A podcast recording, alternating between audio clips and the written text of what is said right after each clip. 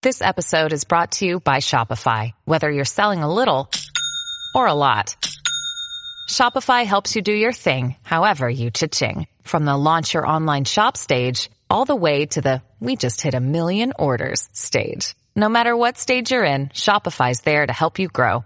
Sign up for a $1 per month trial period at shopify.com slash special offer, all lowercase. That's shopify.com slash special offer. These are the Chronicles of Dominic Carter on 77 WABC. Only in New York, only in the times that we live in, a Big Apple shoplifter with over 150, 150 arrests.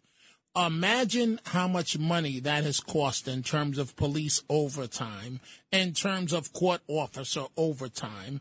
But 150 arrests dating back to his teens was busted again in Queens. Tadira Williams, 47 years old, was arrested on Friday for three separate incidents in which this guy apparently likes beer. He stole beer from three separate Rite Aids in Queens.